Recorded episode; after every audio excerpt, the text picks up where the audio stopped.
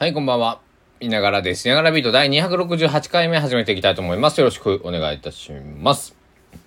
というわけで、えー、2022年6月23日、えっ、ー、と、木曜日、えー、21時25分でございます。あ、いつも、えっ、ー、と、あのー、気温とかを、あれして調べてる iPad が違うところにはちょっとお待ちくださいね。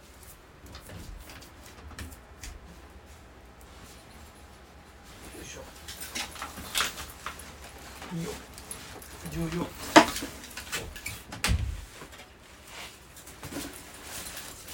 いやー狭い部屋なんで。よいしょ。いやー物がありすぎましてね、えー、どうしようか思ってるんですけど。えー、今日はね高松はね暑かったんですよ。僕の朝の予想通り33.6度。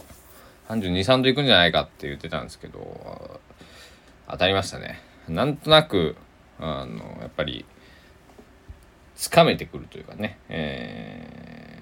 ー、まあ香川の夏も僕何回目になるんだ？これで。6年目か。5年半住んでますね。6回目の夏が来る。まあちょっとまだ梅雨ですけど。えー、ねもうほとんどまあ夏のような、えー、そんな風な感じになってますんでね。うん、えー、っと今日は何を話そうね夜は。えー、朝パンツゴンザレス哲郎のね話をしたんですけど本当はね夜話して あげたかったというかあ話したかったんですけど、えー、まあちょっとねごめんなさいあのー、朝今朝話してしまってまあもう一度ちょっとね触れたい。触れさせてください。あのよいしょ。パンツゴンザレス哲郎。えー、もう少し分かりやすく今日初めてこれを聞くよっていう方に向けてもお話しすると僕のパンツゴンザレス哲郎っていうのは、えー、岡山県岡山市を拠点に活動している、えー、シンガーソングライターでございます。で、えー、僕の、まあ、親友なんですけども、えー、7月、えー、20日、えっ、ー、とね、29曲入りアルバムをね、今作っていて、っていうのが最初です。えー、この話の始まりなんですけど、えー、どうしても29歳中に彼は、えー、来月の21日7月21日で30歳になるんですけどもも、えー、どうしても29曲入りアルバムを出したいということで20代をパッケージングしたアルバムを、えー、7月20日に出しますっていうのは昨日リリース日確定しました。はい、確定したのを、えー、情報解禁しましたよと。で、えー、同日、まあ、来月7月20日水曜日の夜20時22分に、えー、公式オンラインショップも開設して、えー、CD も同時に発販売開始というところですね。えー、まあ、えー、7月20日に日が変われば、えー、あれですね、えー、サブスクとかね、えーえー、ストリーミング系と、えー、まあ iTunes ストアとかねそういった、えー、デジタルダウンロードで購入いただくところでは、えー、買えるようになると。でそれ以降、えー、20時その日の、えー、7月20日水曜日の20時22分から、えー、CD が買えるサイドがオープンするのでそちらが買っていただいて、えーまあ、順次発送するような流れに、え、お届けするような形になるかなと思っております。っていうのを、なぜか パンツゴンザレス哲郎ではなく、私が喋っている。えー、これはね、また、えー、アルバムが出来上がったら、えー、いつか、えー、話す機会を設けたいと思うんですけど、えー、まあそこもね、えー、面白い企画を用意しておりますので、えー、ちょっとね、まだ、こう、なんだろう、お伝えできる段階ではないんですけど、ちょっと匂わしておきます。はい。えー、パンツファンの皆さんも、えー、楽しみにしておいてください、えー、パンツファンの皆様にお届けする、えー、何かを、えー、企んでおりますのでよろしくお願いします。えー、というわけで、そうだな、東京にしよう、今日の話題は。東京だな。えっ、ー、とね、うんああごめん東京は東京はいつもや。今日話さなくちゃいけないことがあるやん。えっ、と今日は沖縄の、えー、慰霊慰霊の日ですね。ちょっとこう慰霊慰霊っていうそのあの慰霊あの日。ちょっと待ってくださいね。もうちょっとちゃんとちょっと説明したいので。えー、令和4年、えー、沖縄戦没全戦没者追悼式というか追悼、まあ、慰霊の日、えー、というところで、えー、今日そうか黙祷が僕ごめんなさいできなかったな。でできてなかった、えー、に今日の午前11時50分から、えー、1分間。ああごめんなさい。黙祷が正午から1分間か。えー、まあ戦没者追悼式もあった、えー、行われたっていうところで、うんと、なぜこれに触れるかというと、まあ、昨日、えー、その沖縄県の家島出身の、えー、アンリーさんのライブを見たっていうのもありますし僕のえっ、と祖父の兄お兄さんが、えー、沖縄で戦死をし,、ま、しています。で、えー、まあ、これどこまで言っていいかな？えっと、まあ、えー、っと、そのお兄さんの、えー、まあ、個人情報は置いといて、えー、個人情報というか、えっと、どういう人だったかっていうのは、まあ、いろいろこう、えー、僕も少し仕事になるんですけど、これが、えっと、昨日の夜ビートで、えー、アニーさんライブの時に、えっと、アニーさんを知ったきっかけが僕は沖縄に行っ、美ら海水族館に行ったと。で、えー、美ら海の水族館を中を楽しむより、えー、家島をずっと見つめていた。えー、そういうふうに、えー、お伝えしたんですけども、なんとね、そのね、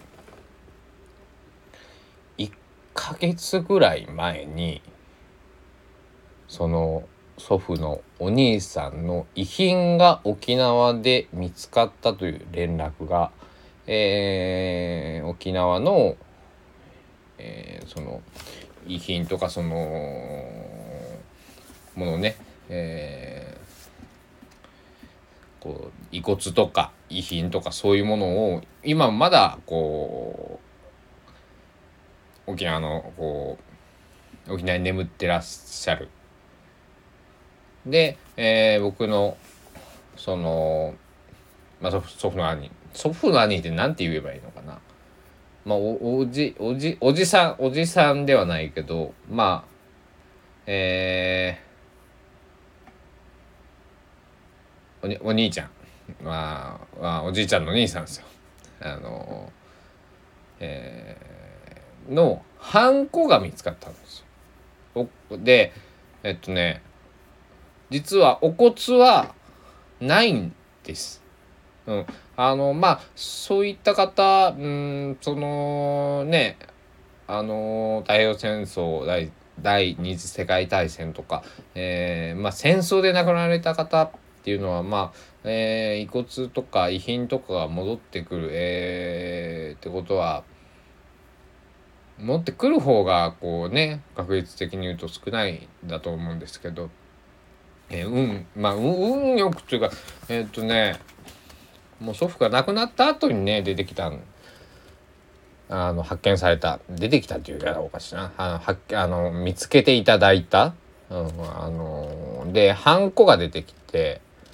透明のハンコだってでえっとまあハンコ名字だけバンってハンコなんハンコなんですが、えー、まあ僕は地元高知県なのでまあ高知のその軍隊がこうまあ散った場所というか、まあ、拠点にしていたけども、えっと、後々その別の方にね、えっと、話を聞くと、まあ、結構その高知の、えっと、なんだろう、当時のその、高知県民の、えー、から兵隊、兵士、えー、招集された方が行って、沖縄に行った、えー、で、拠点にしていた、こう、なんか学校女学校って言ってたはずなんですけどそこの、えーと、女学校だったとこが野戦病院というか、えー、そういうふうになっていった。野戦病院というかそのなんだろう野戦病院って僕は聞いた記憶があるんですけどちょっとごめんなさい。あの少し、えー、真実と、えー、乖離しているかもしれませんけどまあ真実が真ね当時そこから生き延びた方聞かないとまああのちょっとごめんなさいあのそういう、えーまあ、ソースというか、えー、そういうものがあると思うんですけど、えー、その時はね新聞記者さんから、えー、聞聞いたんですけどそこから見つかったと。で、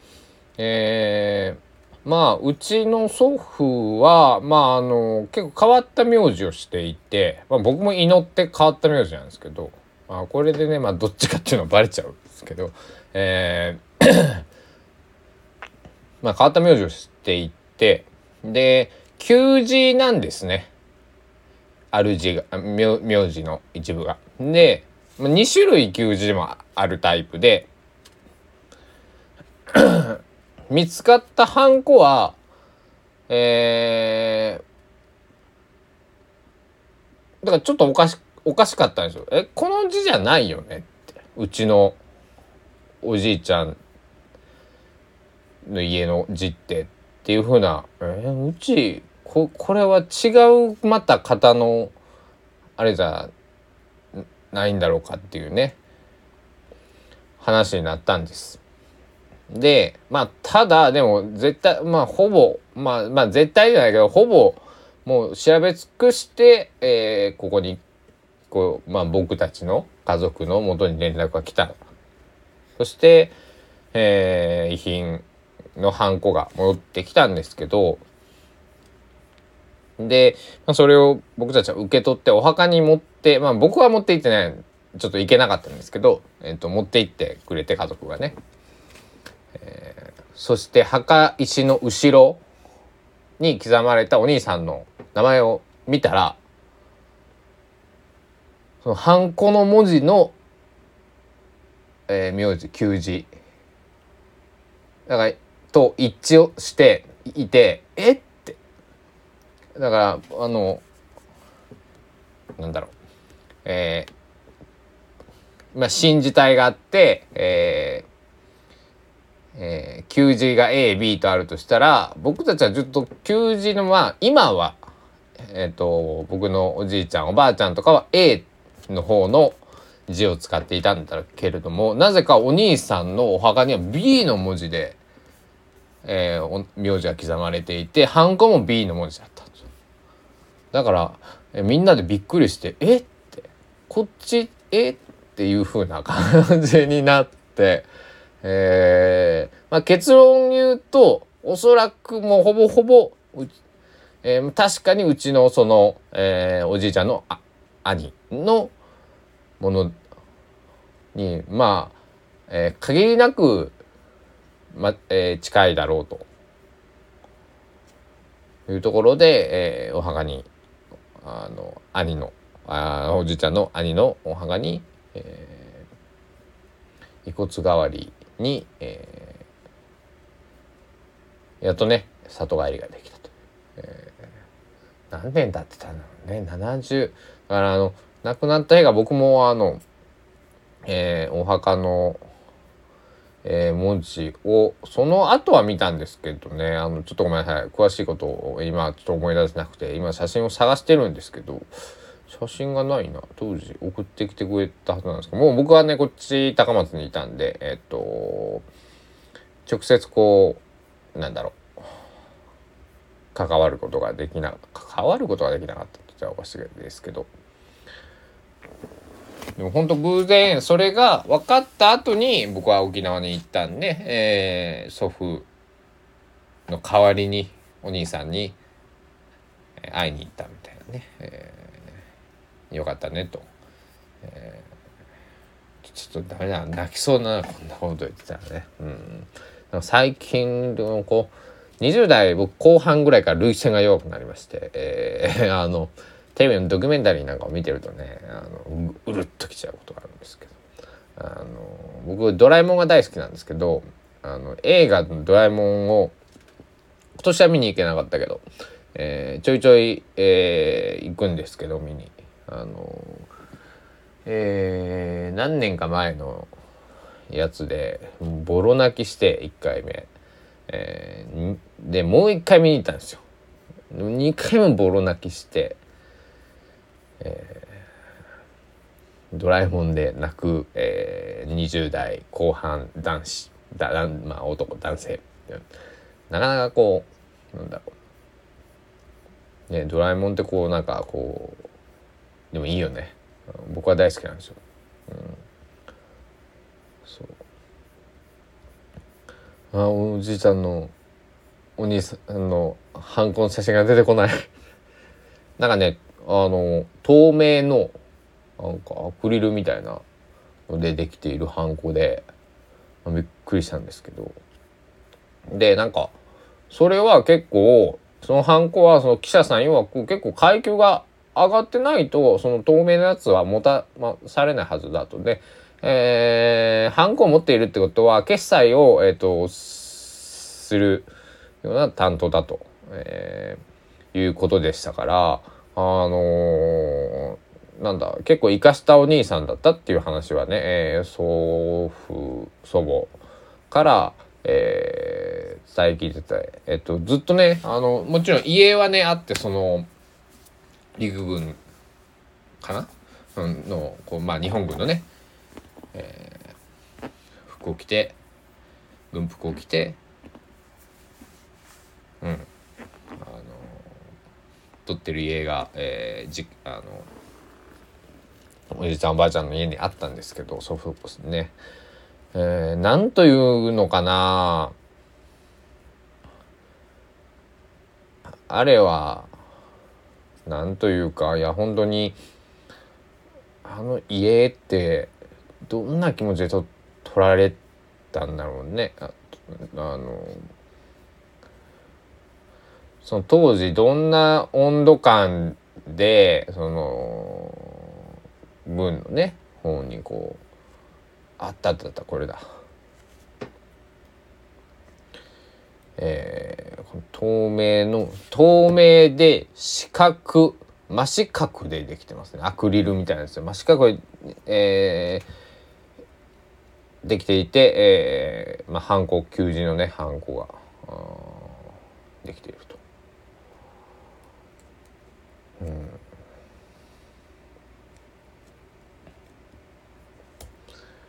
いや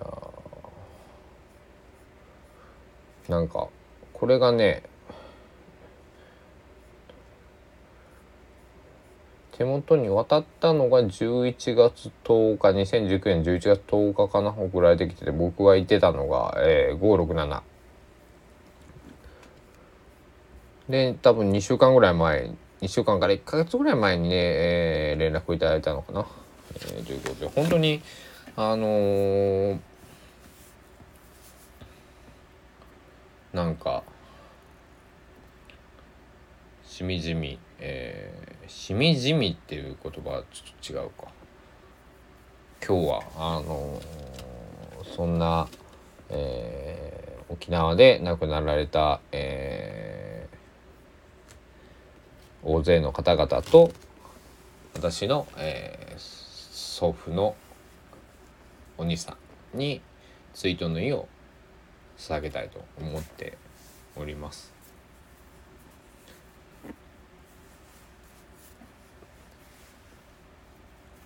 はいそして、えー、でもねおあお兄さんは、えっ、ー、とね、えー、沖縄散ったんだけれども、えー、亡くなってしまったんだけれども、えー、祖父は、えー、心臓が、えー、多分心臓って言ってたはずなんですけど弱くて、えー、兵隊に行けなかったんですね。で祖父はすごくそれいじめられて、えー戦争の話は全く従わなかった。でその代わり祖母がねものすごく僕に戦争そのそういうあの、えー、祖父が悔しかった、えー、思いをした話とかお兄さんがした話。まああの祖母もえっ、とその結婚する前だね。うん。前だけどまあ小さい田舎町だから多分知ってたのかその祖父から聞いた話を僕にしてくれたのか分かんないですけどなんかなかなかこうファンキーなあのイケイケ兄ちゃんみたいな感じだったらしくて。えー、なんかね生きてたらね面白面白いこうなんかこうなんだろうね話をしてくれてたのかなってね思うんですけど、えー、あそこで今もその今もねウクライナでこう必死に戦っている、えーえ。ー、僕の将来のお友達がいるんですよね、うん、自分の国を守るために。そして、うん、祖母。あ祖祖父ですね。ごめんなさい。祖父の兄も同じように。で、えー、もしかしたらまあ皆さんのね、えー、ご親戚とかねおじいちゃんだったりとか、えー、おばあちゃんね、うんえー、親戚の方ご友人の方亡くなられたっていう話を聞いたりね、えー、したり、えー、別に知ってる人が沖縄で亡くなってなくてもねあんなひどいなんだろうトライオンによってはね日本は本の守る守るために沖縄を捨て捨てたみたいなね、えー、ニュアンスにこうなってしまうこともあるちょっと当時のことなんでね僕も分かんないです。うん、あの正直言うと分かんないですけどねいろんなこうえー、まあ、研究だとか、えー、まあね、えー、その沖縄にいた方もまあいろいろこう当時どういう自分が立ち位置で、えー、どういうふうに戦争を見てたのかとかっていうのも、えー、違うしもっと言うとあのカラフトとかね、えー、まあ満州とか、えー、とかにいた日本の方とかっていうのも、えー、違う。あと本土にいた、えー、空襲があったとこないところ、えー、ねあのいろいろまあ違うんだけれどもやっぱり僕たちまあ僕か僕の年齢からすると、えー、祖父母世代うんがね、えー、戦争に、えー、行っている、えー、もう一人の片方の祖父は、えー、軍隊に入っていて、えー、モール信号ですねズズズズズとかっていうあれの練習をしていたら終戦を迎えたと。だから通信兵で、えー、通信兵の見習いというかままあそんな感じで通信あの、えー、軍にはいたという話をしねおじいちゃんそっちのおじいちゃんはしてくれてたんですけど。うんえー、そううんと戦争はこりごりですよね。本当にね。誰が得をするんだろう。戦争をして。でも日本は朝鮮戦争とかねあのあと朝鮮戦争とかでこう特需があったりとかしただろうししたというまあそういう僕ら教育を受けてきた、えー、まあそれが多分事実だろうし世界的にもね見ても。何でしょうねやっぱり、えーと、この暑くなってくるとそういうふうなことを毎年考えるし、えー、暑くなってない時も、えー、なんかやっぱり戦争のこと、えー、生きること、えー、死ぬこと考えます。私はすごく考えます。うん、でそれは別にネガティブな意味じゃなく、えー、プラスに変えるために考えている。そして、えー、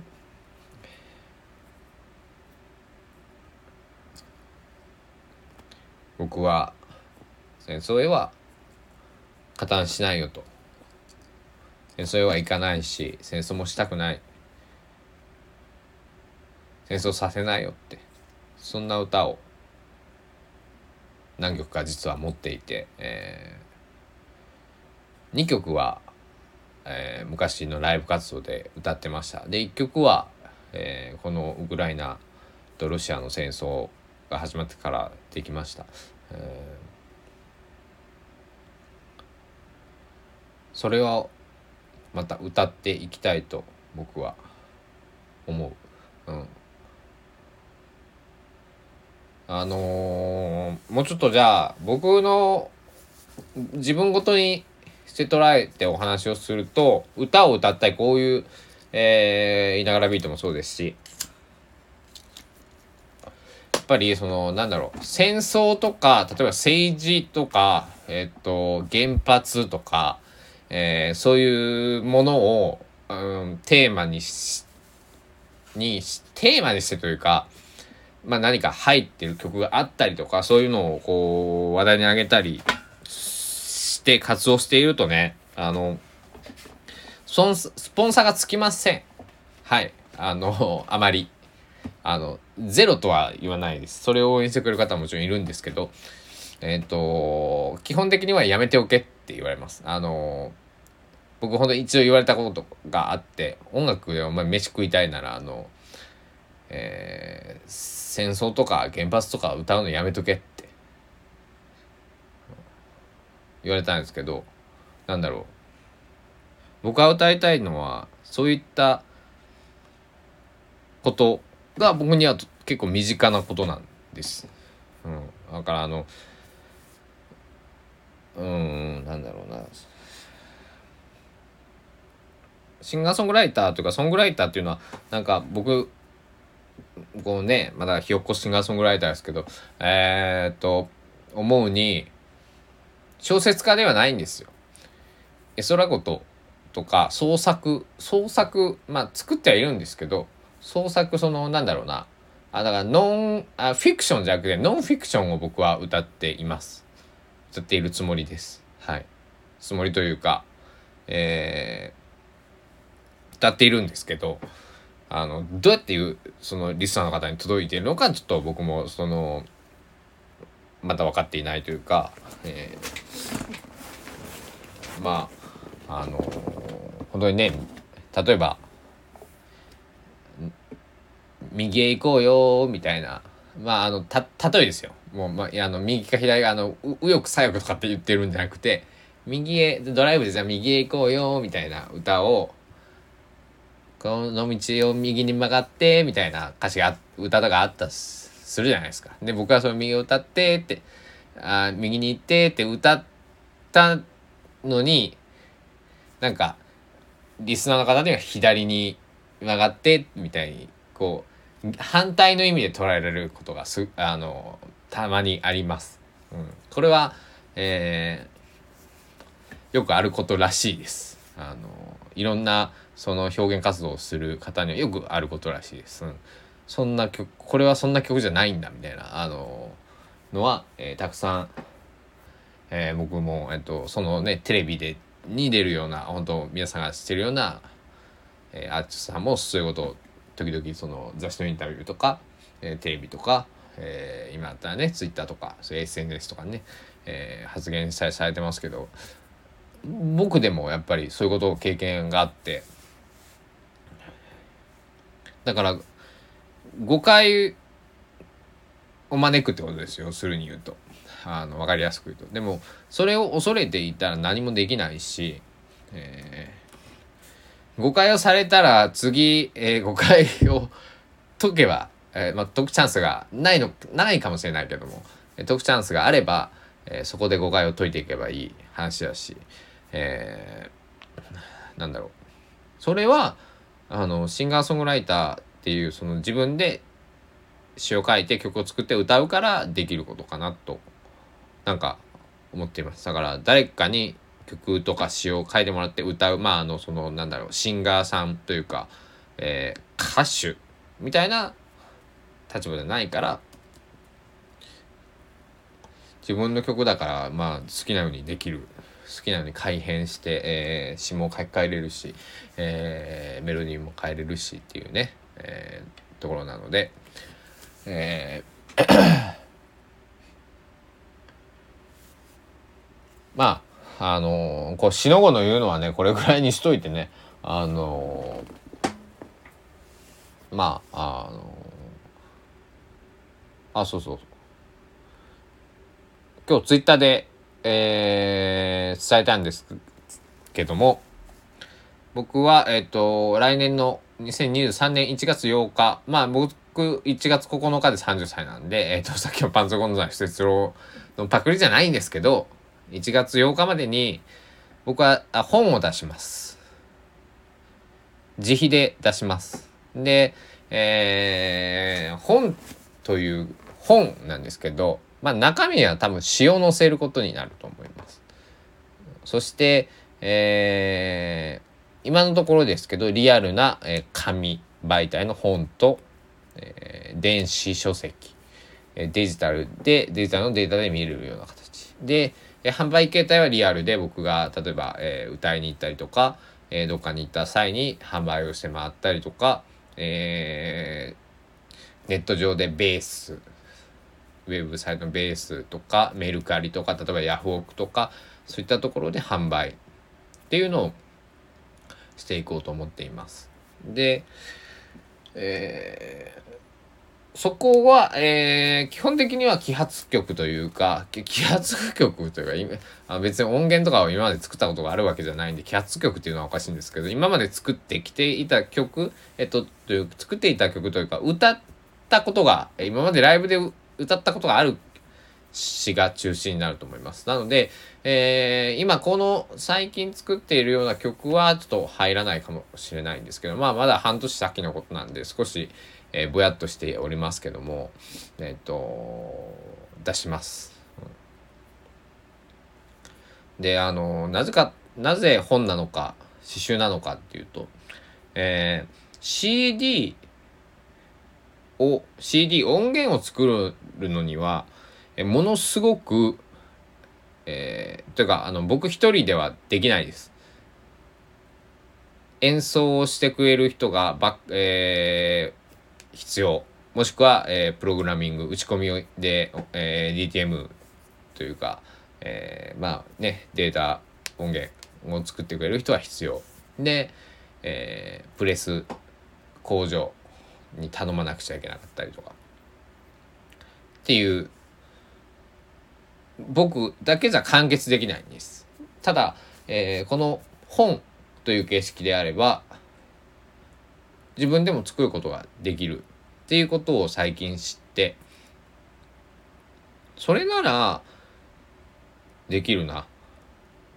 と思って、えー、まずはそれからまあ、し音源もね出すつもりでいますけどもえっとひょっとしたら本が先になるかもしれないです。うん、本はマストで、えー、出せるんで僕この部屋で別にちょこまかちょこまか作業すればいいので、えー、ややりますと。で、まあ、あの、あれもできますよね。今、ネットプリントで、その、あの、ね、コンビニで、その、ID とかパスワードとか入れてもらったら、プリントアウトできるとか、まあ、そういう形式の、えー、販売方法もあったりとかしますんで、えー、いろんな携帯で、ね、えー、お届けできるように、この間なんか伊野さんって稲柄さんってあの多彩ですねってなんかコメントをツイッターでツイッターかフェイスブックでいただいたんですけどまあ多彩かどうかわかんないんですけどまあやりたいことたくさんあるのでやっているっていうだけなんですけど、えー、なので、えー、だって何かをやったらダメっていう制約は僕にはないんです。それはなぜかというとそのレコード会社とか事務所とかに所属しているわけじゃないので、えー、好きなようにやれるっていうなんかあのー、楽ですよね 単純にね。えー、自分あと自分の責任だけで済む、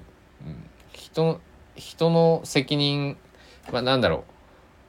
う。どっかお店に置いてもらうとかっていうふうになるとねもちろんそのなんだあれなんですけど。まああの自分がやったことだからあの何かえー、まあプラスなことが起こっても僕の自分の成果だしマイナスなことが、えー、トラブルとか起こってしまっても僕のそのなんだろうあれだしね。あのだからそういうふうな、えー、フレキシブルな、えー、動きができるので、えー、やっていこうと思っておりますので皆さん、えー、またよろしくお願いします。だからあの今はね、えー、絶賛どどんなサイズでしようかなとかね、えー、いうのもね考えております。そんなに高い値段で売るつもりはないんです。多分。あの3000円とか5000円とかで売らないんで、えー、いくらで売るかちょっとまだ決めてないですけどあのー、ね、えー、あとさページ数もあんま決めてないんですけど、えー、皆さんに、えー、もものとしてねあのなんだろうリアルなまあ、デジタルでももちろん配信をするんですけど携帯とかでね入れて読んでくださったりとかっていう方法もね取りたいので、えー、まあ、リアルに、えっと、紙物本として残したいなっていう思いがあるんで、えー、それをやろうと思っております。はい。というわけでですね、今日は、今日も喋りましたね。昨日の夜、今朝の朝、今、この回、これで全部聞いてもらったら2時間近くいきますよね。あの、オールナイトニッポンとか、その、えー、深夜ラジオって、あの、CM がね、えー、民放局なんであるんで、あの、実際、だいたい放送してるので1時間35分とか40分とか、まあ、それぐらいなんですけど、えー、なので、えー、だいたいこの3回で、えー、オールオールナイトニッポン1本分を、えー、喋りました。えー、結構一人喋り慣れてきた？うんどうですか？皆さん。あの僕は分からない。なんかあの、うん、皆さんがどう感じてるか？がねあのものすごく、えー、僕にとっては気気になりますね。うん、あのまあなんだろう。僕はやることに意味があると思ってるので、えー今今はねとりあえずね、うん。えー、そうじゃないことももちろんあるんですけど別にあの今今この「いながらビート」に関してはってことなんですけど、えー、何か次につながるような、えー、ね。まあとりあえず目標の1,000回までは、えー、やりますから皆さん。まだまだ長い、えー、戦いがね松山千春さんの今長い夜のね、歌詞が、歌が頭に、えー、出てきましたけども。えー、というわけで、えー、だらだら喋ってきましたが、そろそろお時間としてしましょうか。明日は朝から出かけるので、えっ、ー、とあ、朝も出かけるし、夜も出かけなくちゃいけなくて、日中は空いてるんですけど、あのー、ちょっとなんか変な時間の更新になるかもしれないです。昼となんか夜遅くになるかもしれないんで、えー、ちょっと、えー、ご了承ください。というわけで、えー、今日も香川県高松市ながらスタジオキーステーションに、えー、全世界にお届けしてきました、いながらビート、えー、第268回目いかがでしたでしょうか？えー、このいながらビートはですね、皆さんの、えー、いいね、コメント、フォロー、シェア、口コミ、えー、僕に会った時に聞いてるよとか、えー、聞いてないけどなんかやってるねとかね、えー何回言ってくれる、反応してくれることが励みで、えー、268回目、えー、0回目と、0回目があるのと31回目を2回しているので、実際は270回目になるんですけども、えー、いながらビート、ここまで続けてき、えー、て、えー、来ることができております。ありがとうございます。というわけで、また、えー、明日、お会いできればなと思います。皆さん、本当暑いんでね、あのーえー、まあ電気代もまた上がるとかって言って、あのー、エアコンを躊躇される方もいるかもしれないんですけど、本当にあの、命より惜しいものはないですから、えー、まあそのエコとかね、えー、そういうのも、えっと、しなくちゃいけないっていうのは、わかります僕もその、えー水不足の香川県に住んでますから水を使うのはちょっと最近こうちょなんだろうすごい神経をまあすごい神経とまあね節水心がけがけておりますけども、えー水も飲まなくちゃ死にますから、えー水はガブガブ飲むし、えーまあ、エアコンもね、えー適宜つけておりますので、えー皆さんも、えー、本当無理をしないようにね、えーちょっと体しんどかったら1日とか半日とかね、えー例えば2時間早くお仕事帰らせていただくもらうとかね、えーちょっと15分、えー目をつむってみるとか、えーそういうのをするだけでもちょっと違いますんで、あのぜひ体に気をつけて、えーね、今日、今晩、まあ、また明日もね、えーぼちぼち、ごとごと、とサベに言うとごとごとですよ。んで、やって、えー、いきましょう。僕もボト、ボボトボトでって、ボトボトはダメだね。えーぼちぼちごとごと、ぼちぼちごとごとやっていきます。よろしくっていう感じで、えー今日は終わりたいと思います。えー、わーわー言っておりますが、お時間です。さようなら。